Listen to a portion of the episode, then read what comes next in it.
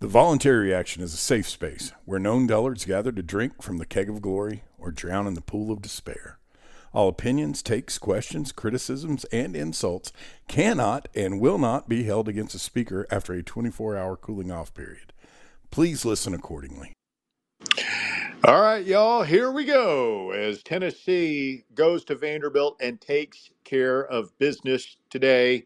It wasn't always pretty, but in the end, Tennessee wins it by 13 as Dalton Knecht does his thing. 32 points for the transfer from Northern Colorado. I believe his fourth consecutive game with at least 25 points. Uh, he is on some kind of a tear right now. Ah. Vescovi has 12 for Tennessee. Zeigler and Gainey both with 10. Aidoo with nine points and 10 rebounds, just one of his three missed free throws away from the double double tonight for Tennessee. But Volunteers get it done against Vanderbilt in Nashville. And how about the Tennessee fans singing Rocky Top inside Memorial Gymnasium without the benefit of a pep band?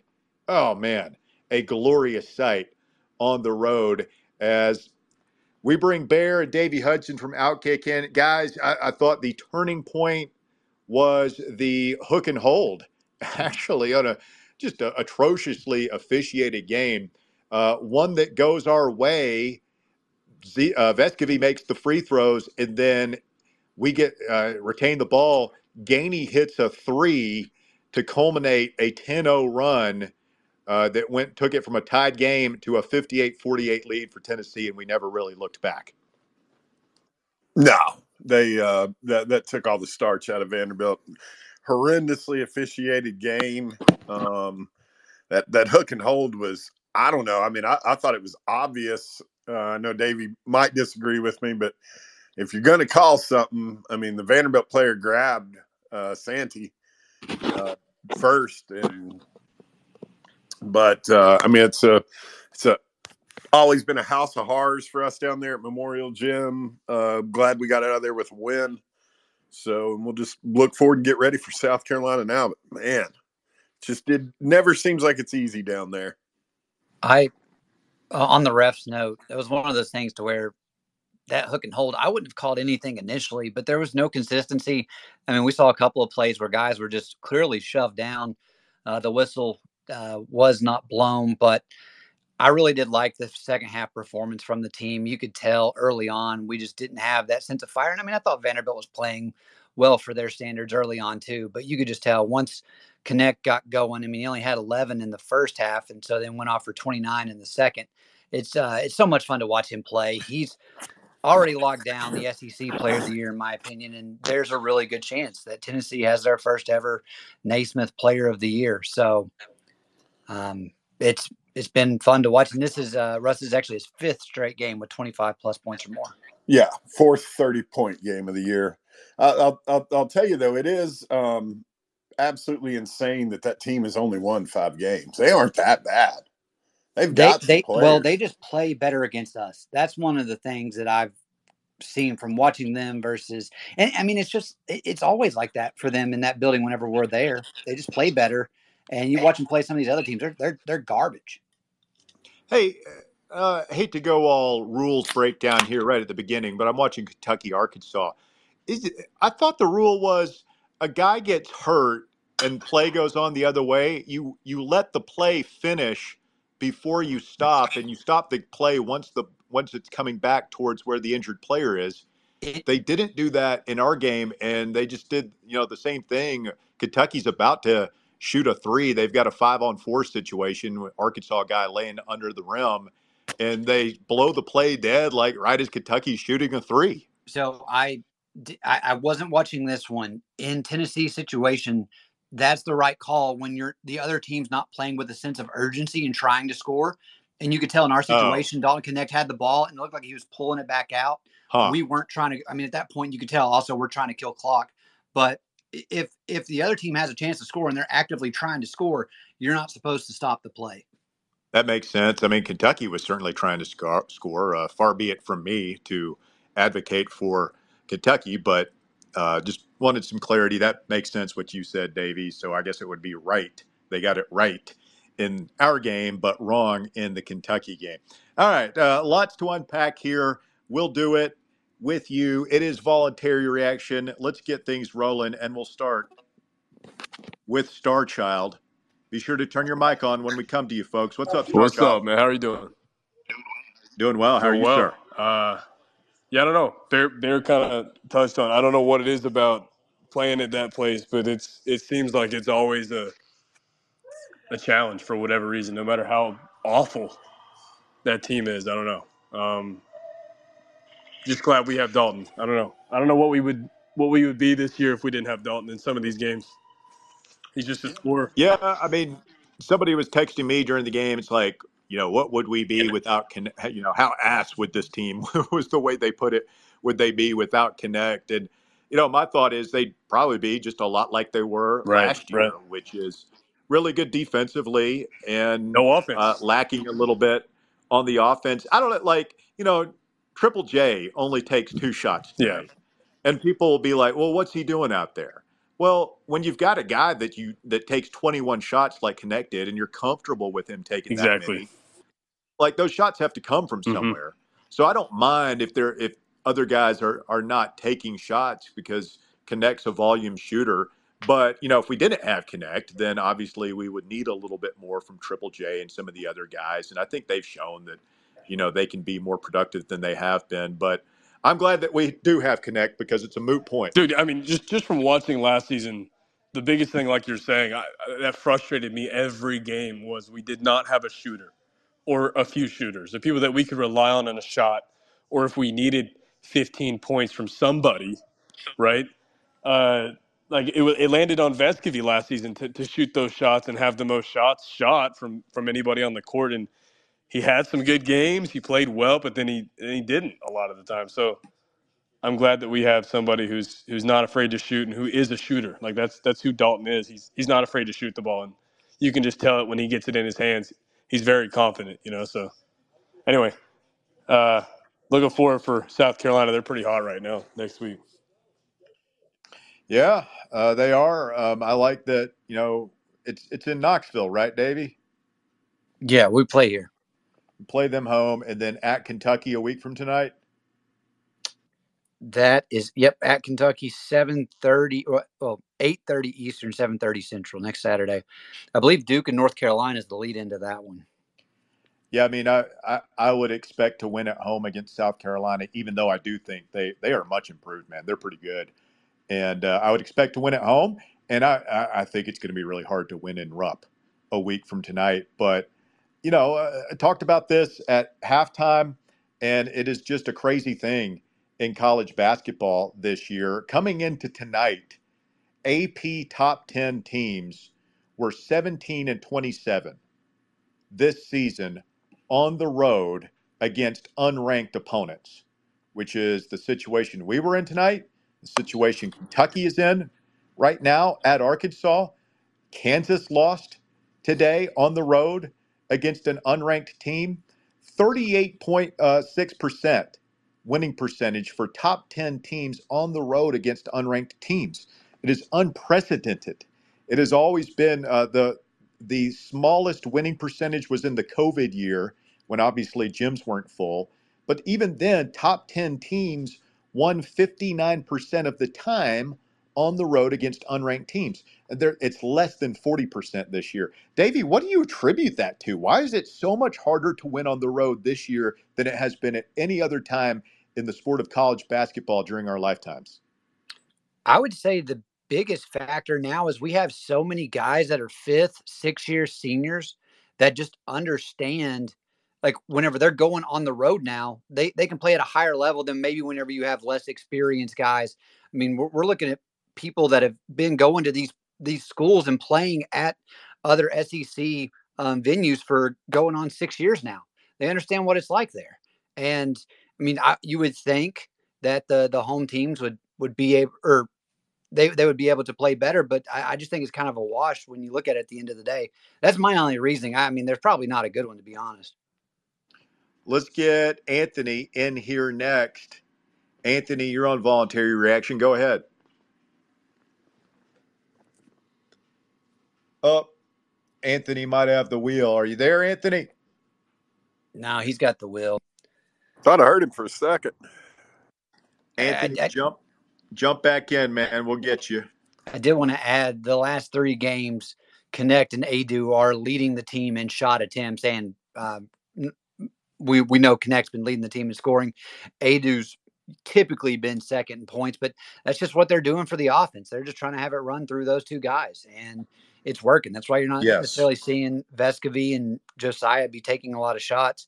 Um, I I will say it's been good from Gainey. That's another good performance from him, being able to put the ball in the hoop. Uh, I will say he also was four or four from the line.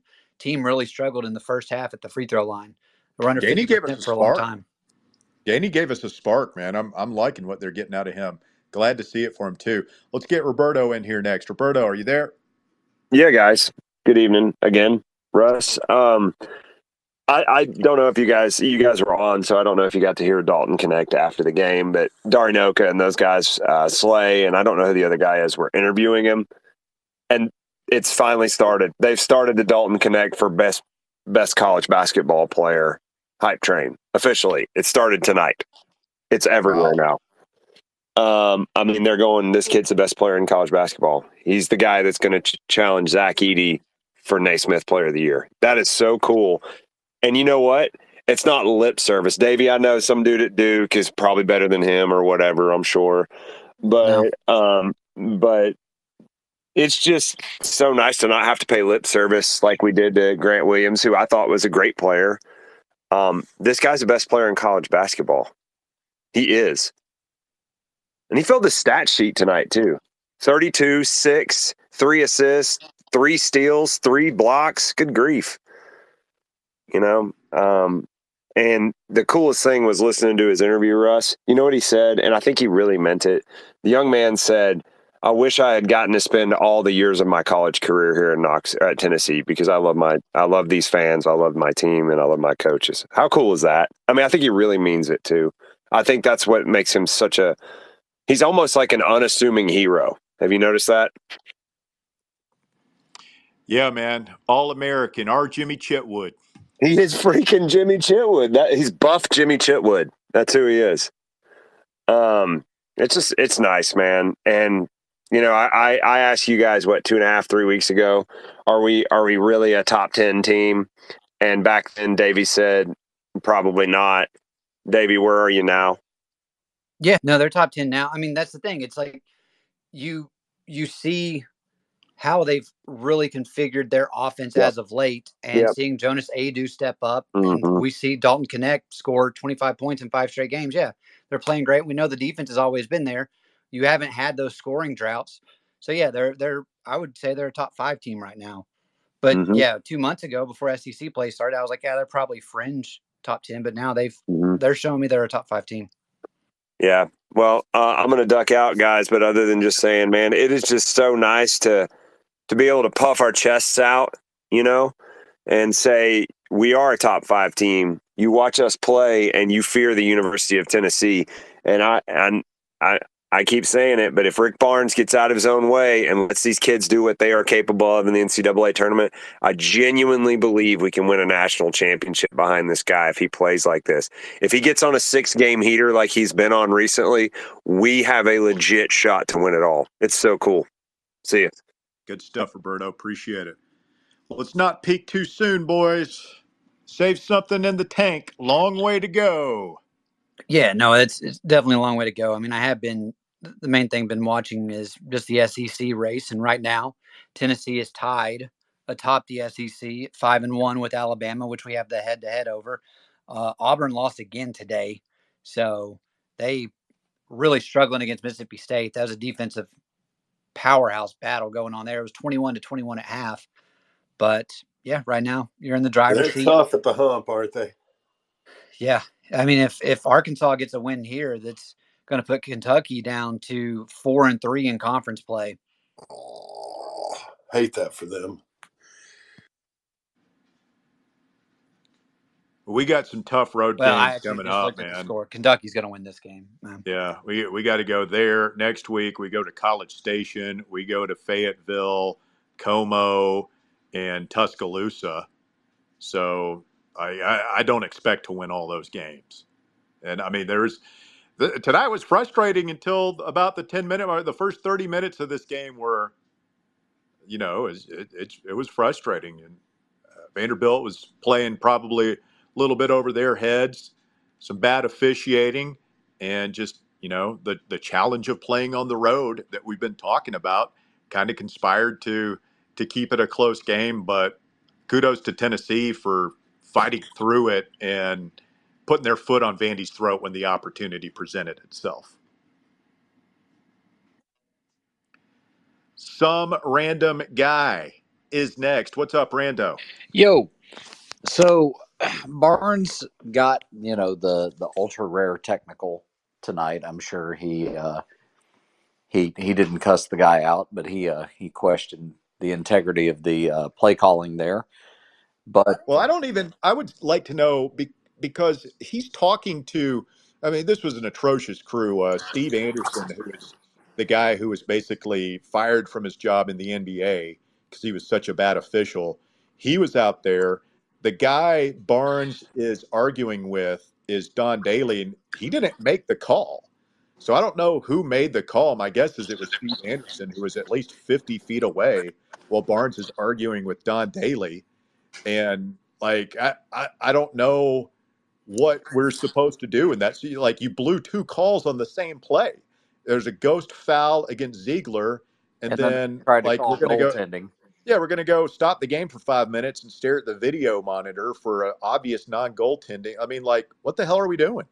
So, you know, Barnes, you know, inexplicably gets a T, but I was glad to see it. We talked about that at halftime because, I mean, I know Barnes gets so damn few of them, but when he gets them, he typically gets the officials' attention. Uh, I don't think we get the hook and hold in the second half if he didn't get teed up right before halftime. Maybe that's just me, but I think they started looking at things a little differently from that point forward, and it seems like it was called a lot. I'm not going to say shaded towards Tennessee, but it was called clean, where it was kind of favoring the home team in the first half. Uh, they hit those four free throws in a row, and we were down nine. We outscored them by 26 the rest of the game from that point forward. And that's kind of what it was pointing to at halftime. Russ was, I mean, Yeah, I don't know, Rando. I mean, they mugged. Uh, that was in the second half. I mean, they mugged Vescovi. I thought Barnes was going to get thrown out after that one, get his second tee, but I mean, they fucking mugged Vescovi and didn't. That was brutal. they I didn't call anything, and then Vanderbilt had to run out layup or dunk or whatever it was, and I just kind of wonder how many times in his 39 years Barnes has actually gotten ejected from a game. I don't I'm know. sure it happened back in the day, but I mean, it hasn't happened at Tennessee. Not No. even close. But uh, you know, and and I told you, I told you at halftime, Russ. Good teams find a way to win games when they're not playing their best. And I said the second half, we needed to run it through Aidoo and Knecht. And damn it, if that's not what we did, I'm I'm telling you, man, that that uh, that combo of Aidoo and Knecht, especially heavy on the Knecht side of that, man. I mean, that's that's some exciting ball to watch. I mean, when Knecht catches fire, he's he's a force of nature out there. It's just Um, exciting because we haven't seen Tennessee play this way. Like we haven't had the offensively dominant big man. I know Grant was a quote unquote big man at the college level, but you know he wasn't the you know six eleven guy like Aidoo is, and um, obviously I don't think any of us were expecting Knecht to have this kind of impact on the team. So it's exciting to see. You know, uh, some people lament the role that Vescovi and Triple J are playing. I kind of like it. Like those guys, uh, you know, they've been inconsistent. Let them be role players, man. Let them sit set up on the wings, catch and shoot, do the other things that help you win. While Knecht and Aidoo and and Zeigler, to a lesser extent, play the starring role. It's fun to watch right now. Oh, it absolutely is, and you know, I'll not drag this thing out too long tonight. But the the thing that you mentioned a minute ago that just like kind of makes me worry just a touch, and we talked about it. We hit on it at halftime.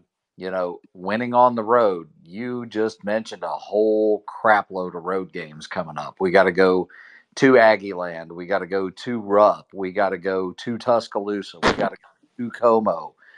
Uh, we got a lot of tough road games coming up, and I just, uh, you know, we take it one game at a time. I'm glad we got South Carolina at home because they're playing some damn good basketball right now.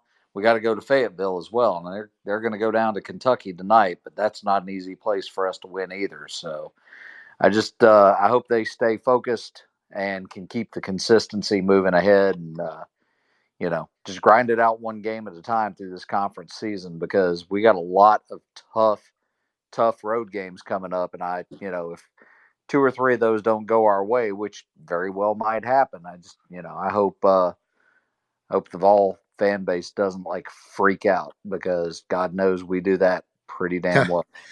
We will, and it'll be okay. You you, you live to fight another day, man. just Yeah. just keep moving, keep your head down, and move forward, as Jeremy Pruitt would say. That's right. So GBO on to the next, and uh, we will uh, we'll talk to you guys midweek. Let's go. Uh, let's go beat the shit out of South Carolina. Later. Thanks, Rando. Appreciate you, my friend. Let's see if uh, we can connect with Anthony this time. Anthony, are you there? I'm there. Can you hear me this time? We got you. What's up, man? Well, how can you start any call off without talking about the king, Dalton Knecht? He's Elvis, man. Mm. Get that man a jumpsuit. Superstar. It was amazing how much his jump shot improved from the first half to the second half tonight. I noticed that. I wondered if he just uh it looked like, you know, how you see sometimes guys when they first get into that gym, he, he just so it looked a little bit off. But once he settled in, he settled the hell in. Yeah, it was unstoppable when he when he locked in. Yeah. I can't believe how I mean it the the 30 point games, I mean how he plays on the road's unbelievable. He's a dog. He's got me wanting to go up to Rupp next weekend. Oh God. Oh, God. Did you guys see who was in the building tonight? The hype daddy. Heupel? No, I didn't who. The hype daddy was in the house tonight. Got a picture of him and Barnes shaking hands, greeting each other warmly. Hanging out with McIntyre? Uh, maybe Ethan Utley. It is a recruiting weekend. Guys, What I else you agree got, with, uh, Anthony? I agree with the last caller. I was going to talk about. I think Barnes really affected the rest tonight. After he got his tech, I feel like the game, the, the way the got the, the way the game was called, kind of shifted a little bit. I mean, he was chewing ass all night. Well, we went from down nine at that point, and it was, you know, two after that point, like we were all pissed off and everything. People barely noticed. We got two pretty easy buckets right at the rim. I think Knecht had one and Aidoo had one to make it a 35-30 game. And, you know, we had uh, went from down nine to down five at the half, and then we're able to cut into it pretty quickly. So, yeah, I mean, maybe that lights a fire under the boys a little bit, but maybe it also kind of like lets the refs know, hey, I'm Rick freaking Barnes. You're not going to rook me. Yeah, I don't, I don't know, I don't know if anyone else noticed, but at the under four timeout, Knecht's got thirty points, and Barnes is chewing his ass. Oh no, I thought you were talking about there was one point. Uh, it was after the under eight, and they were getting ready to go to commercial. They were doing something, and that guy was standing there with this pink whistle, and Barnes Yeah. just chewing him up one side and down the other. I was twitching. He was chewing ass all night. It didn't matter what ass. He was just going to chew some ass. I, You- I don't you- like the term chewing ass. Can we uh can we Sorry, sorry. can we find something else, Anthony? It just it just sounds gross. I don't I don't want to think about Rick Barnes chewing ass. Uh, I don't know. Okay, but uh, to go to your, your question earlier about why do you think that all these unranked teams are beating these ranked teams, I think the transfer portal might have something to do with that. It seems like it's kind of equalizing things a little bit. Yeah, that that was Some kind of my it, that's the only thing I can come up with is like there's just so much, um, th- th- you know, turnover on these teams that it's harder than ever to go on the road. Yeah, teams are teams are really struggling on the road. It, it doesn't matter how bad the road team is; they're they're really struggling on the road this year. Um, we're going to be tested down the stretch on the on the road. We'll we'll see how, how we do. Um, I still think Estrella looked really good tonight and could use a few more minutes. And somebody Did he get mentioned him in the earlier. second half? No, he didn't even play in the second half. No, but Jamie looked good in the first half, didn't he? Yeah, he really he really turned. I thought he kind of turned the game. He had a really half. slow rotation on a defensive play, like when he first got in. But then, yeah, he settled in. His his putback basket was really nice. He collected three rebounds He in was, five minutes. was getting after it on the floor. Did a Walker play in the strong. second? E? I thought. I think we just stuck with. Awaka did get in for a few Okay. minutes there. It, it was interesting, you know. We talk about, uh, you know, um, Barnes uh, chewing out Knecht. Like there's a, a like Knecht sat, I want to say, from about the 10 minute mark to about the five minute mark. And we actually played pretty well offensively. We, we were still holding our own scoring, uh, hit some big shots. So uh, that was encouraging to actually, you know, have him se- seated for a prolonged period of time uh, in the second half. And we were able to hold, if not increase our lead. Where do you think? I just pulled it up on DraftKings. Where do you think he ranks as far as odds or best odds to win uh, Wooden Award? Two. Knecht. Knecht, probably second or third. He's second at plus two thousand. Edey's leading the pack at minus seven hundred. That'll Okay. change. He'd have he's going to have to keep it up, man. Don't underestimate the media's love affair with Big Zach Edey. Where do you think the Vols rank as far as teams with the best odds to make it to the Final Four? I saw this as like seventh or so, like sixth or seventh. Uh, last I checked, we were fourth. Okay. Yeah, Yeah, I mean, I could see that plus right 280. now. Purdue, Houston, and UConn have better odds, and North Carolina is right behind us. I mean, you put a Hey, gun in my head. I'm earlier. putting, I'm putting. If I had to put all my money I I have on any one of those teams, it'd be on UConn, though. Oh yeah, they return a lot of the team that was able to do it last year, and Well, experience just- is vital for this. They don't shit down their leg like Purdue and Tennessee do in the tournament. Somebody mentioned Gainey earlier. I feel like he might be the X factor. If that guy's on, our offense is pretty much unstoppable. Yeah, because nobody goes. They don't. Nobody goes out there to guard him. Yeah, They might have He's got a shot. He can get to the rim. So if you if you go out there and press him tight, he can go by you. He's a good defender. He can handle the ball. He's he's a nice player. I mean, I know everybody was frustrated by his shot not going in for that long stretch, but this is his second nice game in a row. Hopefully, he can keep it up.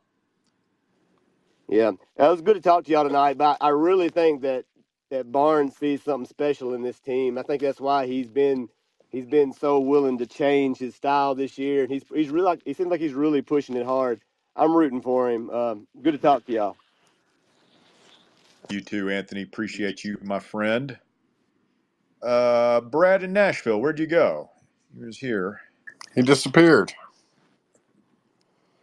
LSU and Bama tied at 20 in the first half here. TCU takes down Baylor in triple overtime. game was that Baylor? Did they lose earlier in the week too? I feel like they might be on a bit of a skid. I don't know, man. College basketball's been crazy this year. Duke won today. I don't know if you guys saw that one. I heard uh, they were the beneficiary of a an atrocious call. No, there was contact on the arm. Hey, I think Brad was at the game tonight. Brad, you there? Yeah, buddy. Um, we're heading back from Nashville. It was uh, the the first half struck me as a team that um, isn't used to playing on Vandy's floor. Like this is something that they catch us with every time we play in effing Memorial. It's just uh, with the way that the floor is raised above those first two levels of seats, it'll throw off your shot for a half. And um, then we just uh, came around, caught the caught the vibe, and uh, ran away with it. But man, Knecht is the real deal. He's if he if he's playing on his game, then it's I don't know. Like the, the he he may be the player that we need to actually bust past some stuff that we haven't done before.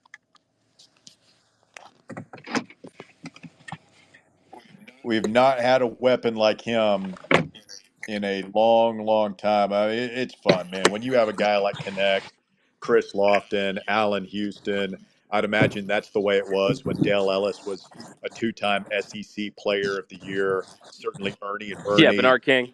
You just, you just enjoy it, man. You enjoy it more when you got players like that. Yeah, because we knew he was going to be good, but um, this right here is uh, something that I don't know I've seen since I've been alive. Like um, I, I- I was Well, technically alive say- while Allan Houston was playing, but I was like twelve. So I- I don't yeah, I know if that remember counts, man. Houston, sure it does. Houston was great, man. But here's the thing, Brad. You say we knew he was going to be good.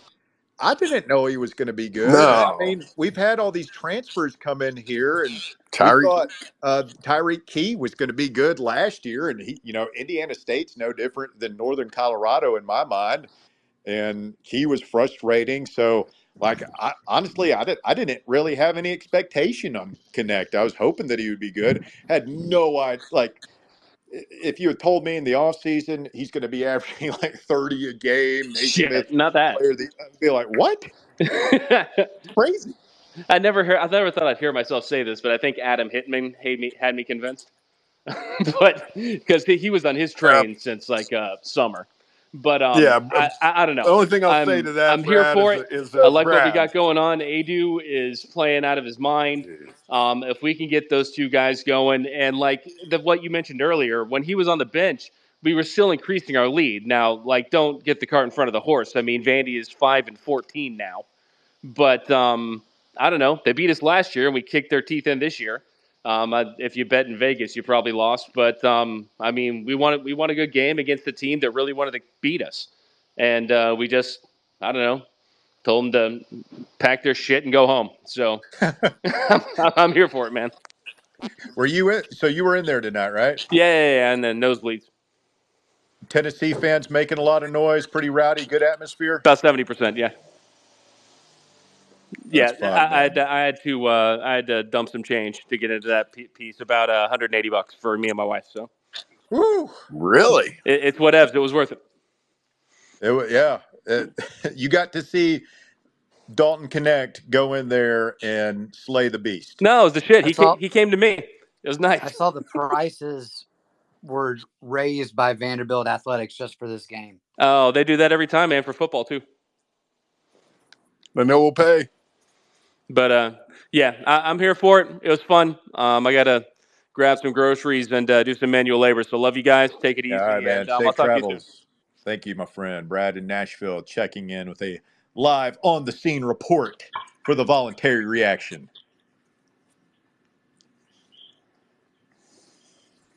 I just think any road win in a power league this year, whether it's the SEC, ACC, Big 12, Pac 12, Big 10, whatever, you know, probably even um, uh, the Missouri Valley or the Big East, like you, you enjoy it. Like I don't, I don't care where it is. This, this was a, this was a quality one, uh, win. It- it's not going to be a quad one win probably at the, at the end of the, but I think people who've been following college basketball know that this isn't, uh, you don't take any road win for granted in league play. No, no, I, I do think when it comes time, and Dave, you're the you're a bracketology guy out of the three of us, but I mean that, that never looks bad. Those road wins look good on your resume. So what are we right now? Two and one on the road. Uh, Just like in league play or Yeah, I think we're two and two, or no, two and one in league play, and then we lost the North Carolina game. So yeah, two and two chalk on the that road. North Carolina game up more to us coming across like eight time zones after that gauntlet we ran out there in Hawaii. So I'd love to have that one back. trying to do the math, we are two and two on neutral sites, two and two on the road. So that's four and four there. So yeah, we got 10, 10 wins at home. So that's yeah, ten and zero at home. Three and four in quad one, and we haven't lost in quad two, quad three, or quad four, obviously. Got to continue to defend the fortress that is Thompson Boling Assembly Center and Arena. Need a good crowd in there Tuesday night when the Gamecocks come to town. They've got a big, really good big man and a really good point guard. That's pretty good formula. So That guy's doing a pretty good job so far this year. that gotta gotta hold serve on your home court. We talk about how difficult it is to win on the road. You do not want to stub your toe a, against a team you should handle at home. Joshy Boy is next. What up, Joshy Boy? What up, guys? We drank from the keg of glory. The Vols in victory against uh, the Candy Boys. Vandy. Vandy Boy. Vandy Boys! Vandy Boys. So, uh, Russ, Bear, Davy, Knecht could have easily dropped 40 on those jokers tonight, but we'll settle for a 32. If Tennessee wouldn't have turned the ball over in the first half and just let Vandy get some buckets, I think Tennessee would have won easily by double digits, at least 20 or 25 points. Um, yeah, you know, it, it's weird too. Um, I think we shot like 60%, 64% from the free throw line. Uh, there was one point where we were four of 10 from the like, uh, Knecht missed two free throws. Um, on the, on the, you know, he got fouled and missed them both. Uh, Aidoo had uh, struggled at the line tonight. So, but, but I, again, I mean, this is playing on the road, funky gym, all that stuff we've been talking about. So you still win by 13. I mean, that's that's pretty good to be sitting here talking about. Oh, we left a bunch of points on the floor tonight. Hey, I did want to add, we're uh, Tennessee sports guy lets me know uh, three and two on the road now. I, for whatever reason, just completely blanked on factoring in Vandy when I was looking at it. We're 15 and four, not 14 and four. Okay. Nice. Do you guys uh, see where Aidoo was one point away from uh, getting another double double? Yep. One of those free throws would have been nice. Or hell, if they though. that they shafted him on the and one. Oh, That, that you got he got drilled after the Vescovi play where Vescovi got lit up. I mean, there was one where uh, Aidoo just got clobbered. yeah, They- yeah, I mean, the- these guys were special tonight. yeah. They didn't. They didn't. Um, no offense to Rando, but they didn't change up anything at halftime. They were shitty from start to finish tonight. Yeah. Who was uh? It's hard to pronounce his last name for Vandy. Who's that one guy who had a really decent game for him? Munya- Manjon. Ezra Manjon is or whatever like Yeah, that. He yeah. didn't hit very. How many baskets he hit in the second? I thought he only had like one basket in the second half. He finished the game five and 14. I, I'll tell you what they what they Oh, did do a good job of. Vanderbilt. I c- every time I looked up, Aidoo was trying to guard that kid. Yeah. Like Jesus. So They only had six bench points, and it came from uh, the Lewis kid. So, uh, do you guys see Tennessee losing a home game this year? I don't. I see them running the table. The only game that really worries me is that Kentucky game at home, last game of the season. oh, there's several of them. And if we come out with our head up our asses, we could. I mean, SEC's deep this year. Auburn. Oh, we play Auburn up here this year, don't we? Yeah. Auburn Yeah. comes in here and uh, They could beat us. I'm A&M not really comes in worried here. about Auburn. They'll bear uh, that point guard for them. He makes more mistakes than he does good things. Still Brucifer and Auburn, man. I'll Yeah. never count them out. Yep. So, uh, guys, I'm going to leave on two things, all right? First thing is, nothing would bring me much joy to see the Volunteers beat Duke again in the NCAA tournament, just to ruin uh, Davies' season. But uh, the other thing is, I look forward to the Vols playing USC Junior at, at uh, Food City Center Tuesday. Oh, wait, Thompson Boling Arena. See you. Joshy boy, uh, good stuff, my friend. Appreciate you. That guy's a nut. Oh, a complete maniac. I wonder, did he say was he betting on the Vols? No, he said he wasn't betting on the Vols. What was he? Uh, what was his bet?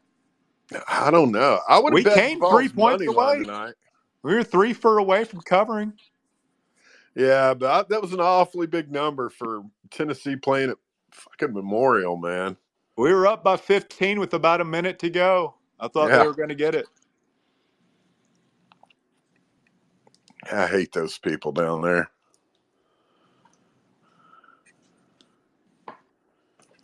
Just can't stand them. Oh, the Vandy boys. And we go there for baseball this year, right? Couldn't tell you. I mean, when's the last time they beat us down there? It's been years, hasn't it?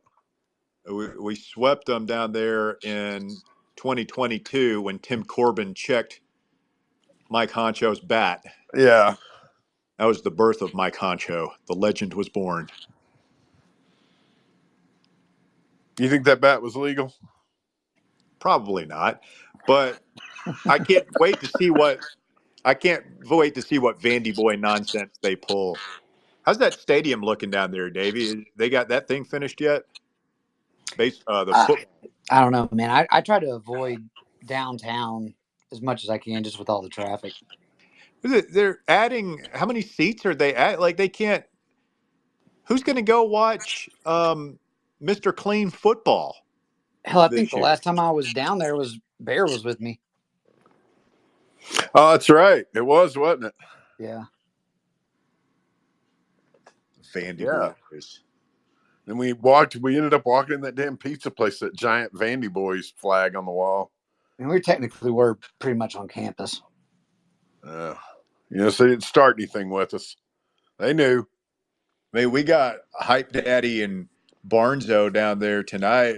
We get Vitello out there. We can, those three can go out there and shut down the town. We run that joint. Get Big Brian Callahan out there. Just cash your checks, do the job, and go on. Nolan is next. The Nolan Express. Get in here, Nolan. Yo, good evening, fellas. All What's right, dude? Nolan. Right, so let's start having a conversation about where Knecht ranks in best Tennessee players in basketball. Wow. Still too early. Still too early.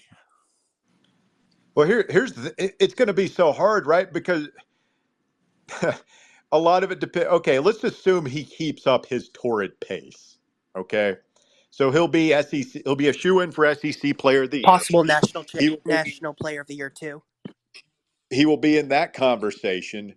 To me, at that point, it's a matter of how far you go. Because if you take this team to a Final Four, then yeah, I mean, he might be the most beloved player in school history. I wasn't alive for the Bernard King era, so I, I can't speak on that. I But can. even as we sit here tonight, like it's hard for me to put him above Chris Lofton, just because Chris Chris Lofton was here four years, Yeah. multiple ed- NCAA tournaments, all, all the stuff that he went through. What an exciting player he is to watch. But that's as we sit here tonight, Nolan. Like, if Knecht takes us to the promised land, then yeah, I mean, I, he might not be the best player. Like, I don't think he's as good as Bernard King was, but he might be the favorite player. I, I think that's a fair assessment. Uh, Like, I think that you made a good point about Chris Lofton being here for four years, but uh, yeah, I'm pretty sure if Knecht, if he does take us to the Final Four, I think he will have topped Lofton in just being an all-time fan favorite in basketball. Well, it, it'd be like it'd be like Auburn football. You know, Cam Newton was only there for one season, but he's pretty much he led them to their greatest season ever. That's an excellent comparison. Yeah. Now the thing you got to keep in mind, you always and it it's hard eh, now because I mean that's I don't even know if we consider it the modern era anymore. I, I guess we would beginning of it, but I mean Bernard King made the NBA. Uh, I mean made the Hall of Fame with two horrendous knees. I mean if he if he doesn't if he's not as gimpy as he was in his pro career, uh, he'd probably be in the conversation for one of the greatest to ever step on a court.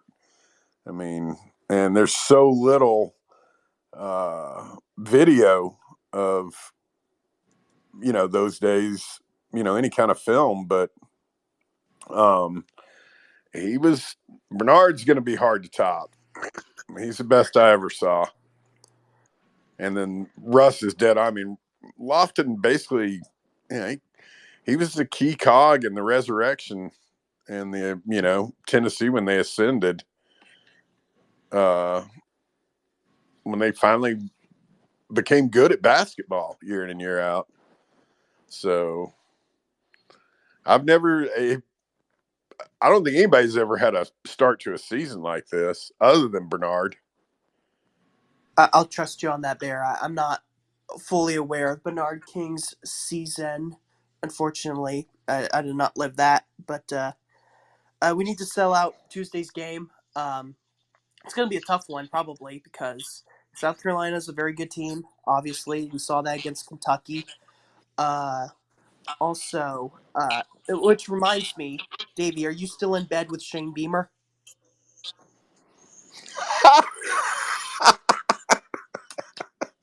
Not not like I was. Really? what Is turns there you a this and the fact that he participated with Connor Stalions and the into the uh, tampering with the college football playoff? Yeah, that's that's where it changed. wow? The No, relationship knowing is what I know thawing. now about that, yeah, it changed my opinion. Nice cheap shot, Nolan. Anything else? Yes, I'll leave off with the question for Davey. Uh, what's your after that? Uh, what's your thought on the uh, Titans head coach Brian Callahan? Do you think he's going to be a good coach? Do you think he can potentially us potentially take us to a decent season next year? Um, I'm eager to hear your thoughts and have a good night, guys. Thanks, Nolan. That's To answer always that question, I, I ask me after the draft. It's one of those things. I just don't know what this roster is going to look like. If if you're telling me if it's the roster I'm anticipating right now, I would say no. But I couldn't see any coach doing good with this. But the other thing is, I mean, you have essentially the most money cap wise. So what's Ran going to go out and do for the during free agency? Like, who are you looking to bring in? Who? How are you trying to build this roster? I just don't know. We don't have anything to to judge Ran off of.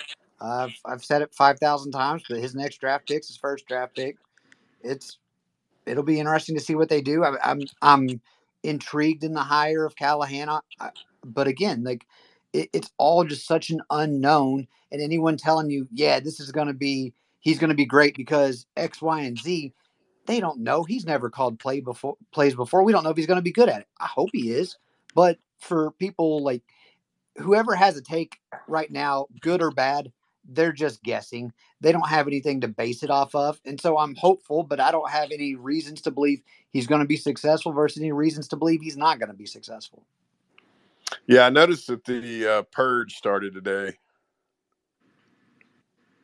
Um, Purge. Yeah, who was it who got fired today, Davey? Uh, Oh, I haven't seen any news today. I mean, they're going to, yeah, I mean, the, the, the turnover on the staff, like most of those guys were going to go with Vrabel, but that's the other thing too. I'm surprised he's he's down to where he is, talking with a couple of people, and I don't know, man. We had DC uh, job. we had Joe Rexrode on the Daily Show yesterday, and after listening to Joe, it kind of makes sense. Everybody's going for what Callahan is. These young guys, uh, core offensive, young offensive guys, and I McDaniel and Zac Taylor and all these guys. So Yeah. Oh, the thing about Well- it, Davey, is it becomes a self fulfilling prophecy too, because everybody wants an offensive coach. So if you're a defensive head coach and you have a successful offensive coordinator, he's going to get a head coaching job. And then, like, you don't have it, you know, we in the situation we're in with Heupel, like, okay, Golesh gets hired away, but nothing changes for us because our head coach is the offensive coordinator. And I guess that's kind of what we're hoping to get with Callahan here. But like it's it, you know it's telling I think that Belichick and Vrabel, as successful as they've been and as good reputation they have been, I don't think they're going to get head coaching jobs this offseason. No, well, uh, Vrabel's name still in the hat for Seattle, Yeah. but Belichick doesn't have any more interviews lined up. So it like I, I can't see a situation where he's he's a head coach on a NFL team next year. The the the other thing too is, and I I was telling you guys this. I I still think Vrabel is a top ten coach in the NFL, and you're probably saying, well, the market's not saying that, but what I've told everyone here Numbers do. is it's not his coaching that's the reason he doesn't have a job.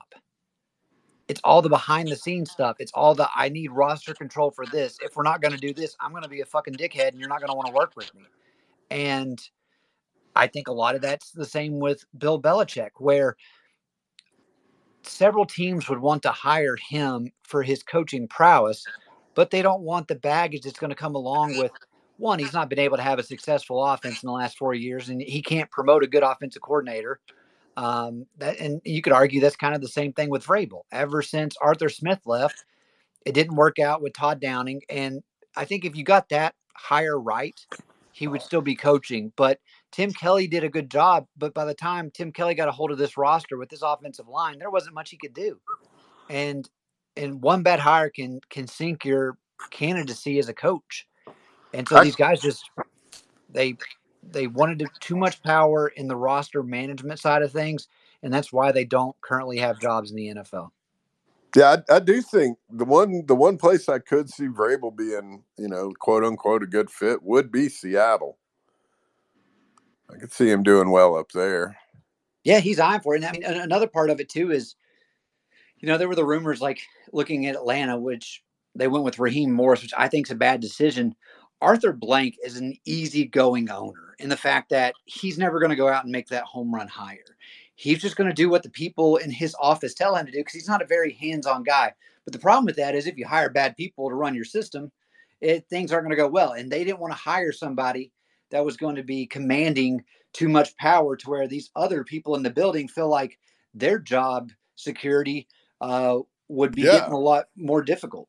That's why they didn't. Uh, that's what rumor is. That rumors coming out of Atlanta were that that was why they didn't pull the trigger on Belichick. That The and wanted to- Falcons. The Falcons interviewed Bill Belichick, Jim Harbaugh, and Mike Vrabel, and decided to hire Raheem Morris. Well, Harbaugh was never going there. Harbaugh wanted to go to the Chargers all the way. Um, and, and he's got ties to that organization dating all the way back to his days in um, San Diego. And, you know, we actually had uh, in studio David Meltzer. And if you don't know who David Meltzer is, he is the he was the CEO of Leigh Steinberg's um, agency. Uh, I can't remember the exact name, but if you don't know who Leigh Steinberg is, if you know who Jerry Maguire, Jerry Maguire is based off of Leigh Steinberg. And David has a good relationship with Jim. Was saying Jim always wanted to be back in or for this go around. He saw Justin Herbert, loved Justin Herbert, wanted to be the coach for that. And if you look at the opportunities of getting a Super Bowl contender the quickest, the Chargers were the answer to that as far as available teams. Hey guys, one other thing we need to touch on before we get out of here. This Texas horns down storyline is absolutely hysterical. If you didn't see it, uh, BYU today hosted Texas. They had some students with horns down uh, shirts. Uh, they asked them to leave after the game. Mark Pope, basic uh, the BYU coach, basically apologized to Texas, saying What? that's not that's not who we are, what we do here. These Texas fans, I, I know, like they've got a good football program, and uh, but uh, my my goodness, man, I, I'll be interested to see because everybody's going to do this, right? And schools ask their students, their fans, not to do horns down. It's only going to make it worse. I'm really interested to see how Rick Barnes handles this when Texas comes here and our fans do it, and they're not going to not do it. So everybody's going to have to get over it. I, I really hope Rick Barnes doesn't attempt to lecture us on being respectful towards Texas because I think I speak for all Tennessee fans when I say nobody here gives a shit about Texas's feelings. They're they're making a much bigger deal out of this than it needs to be. I don't view this situation as a Texas problem. I view this as I'm I'm putting this one all on the Mormons. The Mormons, all that is like, oh, we got to be super nice. Like they're like, oh, can I suck suck your dick for you, please? Like that's like how they operate. Okay, so I'm not gonna be like, oh, we need to have these fans with a horns down shirt, ask them to take it off. I, that's a BYU problem, not a Texas problem. The SEC, now I know if you do it in the face of a player like a Gator Chomp, that's a personal foul. I don't like it. That's the rule. They'll probably make that the same thing for horns down. You can do the gesture as long as it's not geared or directed towards a member of Texas. Yeah, but I what are they going to do about? They aren't going to be able to do shit about people in the stands. No, no. And, if those idiots think coming into the SEC that they're going to be, I mean, just that beta soft baby, baby back bitch soft ass shit with the horns down thing. This is the most petty conference. Our fan, we all hate each other with a passion. And I'll get the horns down tattooed across my ass and moon Rodney Terry and Thompson Boling next year. Yeah, I don't I don't know of a program outside of BYU that would have done what they did today. And and the only other thing with um Rodney Terry, and this is changing, but you got to remember the Big 12 had to cradle to Texas and Oklahoma's needs. I mean, we look back, it, we have the SEC network. The Big 12 network was called the Longhorn Network. They were the reason that that conference made money. So they just gave them everything they wanted. And it eventually got to a point to where even with the revenue distribution, they were going to make more money coming to the SEC. I don't see Greg Sankey um, making sure that they feel warm and welcome in that regard. I'm, I'm not Yeah. concerned. I I mean, the other thing about Texas, if I mean, if we're being honest about it, you can go back and Texas is is a school that kind of, and I'm not saying that where we are right now wouldn't have been where we got to, but don't kid yourself. Fucking Texas is the biggest reason that shit went haywire with all this realignment and schools. It's why Texas A&M wanted to get the hell out of the Big 12. And that's where it started was Texas. But the most entitled bunch of pansy ass people. God, I hate them. Hey, did you guys uh, end up discussing on your show that graphic I sent you uh, a couple days ago about How many a lot of teams? stuff, register 50% of the viewership for college football? We did not talk about that. Uh, explain a little bit about what it showed. So if, if you're looking at the graphic, this takes in data from 2016 to 2023. And this is Nielsen ratings, but 50% of college football viewership comes from just 18 teams. And so teams, what do you mean? Like you're talking about like Knoxville, Tuscaloosa, No, no, like no. college I? I'm saying like people tuning in to watch specific teams. oh, okay. So 50% of what's being watched for all of college football centers around 18 teams. Now, it's it's all your big power players, you know, Alabama, Ohio State, Georgia, Michigan, Notre Dame, Clemson, Tennessee, LSU, Penn State, Florida State, Oregon, uh, USC, Texas, Oklahoma, all those types of schools. And so what this is telling me is we if we watch what these conferences are doing, and I know a lot of people don't want it. I've kind of been on it for a while now, but we're heading more and more towards that super conference. And like the bigger thing was the bottom 71 percent or the bottom 71 schools in FBS only registered 10% of viewership. So it just goes to show you the mighty from the the programs no one's paying attention to. And if these TV networks continue to have the stranglehold on how all this continues to be set up, we're just getting more and more towards an NFL model for college football. If if I'm these TV networks, like I, I understand that Alabama LSU can't be every week, and you only you're only going to have 12 regular season games, and of course the playoff bowl seasons are going to be lucrative. But to me, like I would say, listen, man, it, the, what the TV networks want shouldn't be any different than what most fans want, which is show me. I'm I'm fine with Tennessee, Kentucky. I'm fine with USC, Oregon State. Just don't try and sell me USC, Cal Polytechnic. Don't Yeah. try and sell me Kentucky, Chattanooga. Don't There's- try, like, get, there's- get rid of these, you know, games that are not in any way going to be competitive because Exactly. people watch the big brands. Yeah, they're always going to watch the big brands, but they're also just want to see compelling games. And the NFL is always compelling because there's parity, because you got salary caps and all that stuff. But there, there's very rarely blowout games. There's just too many blowout games. If I'm a TV network, like what you know, what are you, what are you trying to sell me with Alabama playing Mercer? especially when you consider, you know, how much money the TV networks are coughing up to these, you know, to the schools. They're going to want inventory, and they aren't going to want shit inventory. Every game can't be a, a barn burner, but don't give me games that we know are going to be crap. Yeah, they've got to get away from. Yeah, there there'll be like at least one, if not two, sometimes three weekends out of a college football eh, we you know just terrible weekends there's no really good games. There might be one. And the rest of them are just a you know just a pile of crap. I think as long as you see the current bowl system, you won't get away from that because having to get to six wins, teams are always going to want to schedule that give me. I think that's getting right. I mean, once the playoff, I mean, we're I think we'll see the end of that pretty quickly. That's going to change just because of the 12 team playoff. There's just not going to be as much money in those bowl games. You know, when are they going to play them?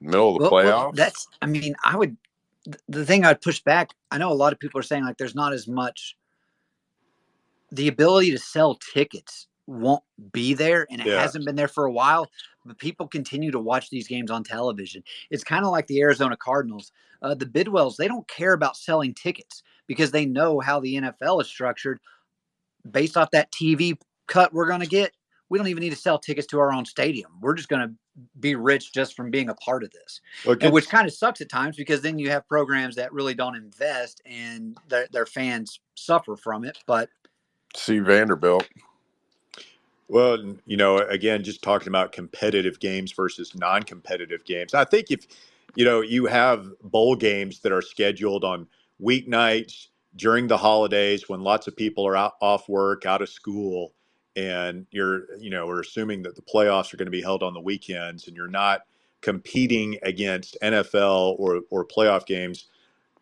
You know, I, I enjoy watching those bowl games if I if I'm at home and you know nothing else is on and it's a competitive game, I think people will there'll still be a market for that stuff. But I'm just the the thing that really frustrates me is this notion that the SEC is going to stick to an eight game conference schedule. We're not really going to change anything, and we're still going to see these uh, SEC teams playing FCS opponents, and quite frankly, you know, even uh, FBS opponents, what whatever the group of five used to be, that aren't very good. Like you know, Tennessee plays um, Chattanooga this year. They also play Akron. that's not that's not any better than Chattanooga no. in my book. Terrible. And by the way, last time we played Akron, we ended up getting our star wide receiver hurt, and he never was 100% the rest of that season. Well, I mean, that's the other part of it, too, is you end up with these teams that come in here. I mean, uh, we've seen it a lot recently, uh, the past couple of seasons, uh, for sure. But um, you know, you mentioned Akron. Uh, we had a team. I can't remember which one it was this year. It came in, but you know, borderline dirty, and you know, you're gonna act like that. We ain't cutting you a check for 1.5 million or whatever it is.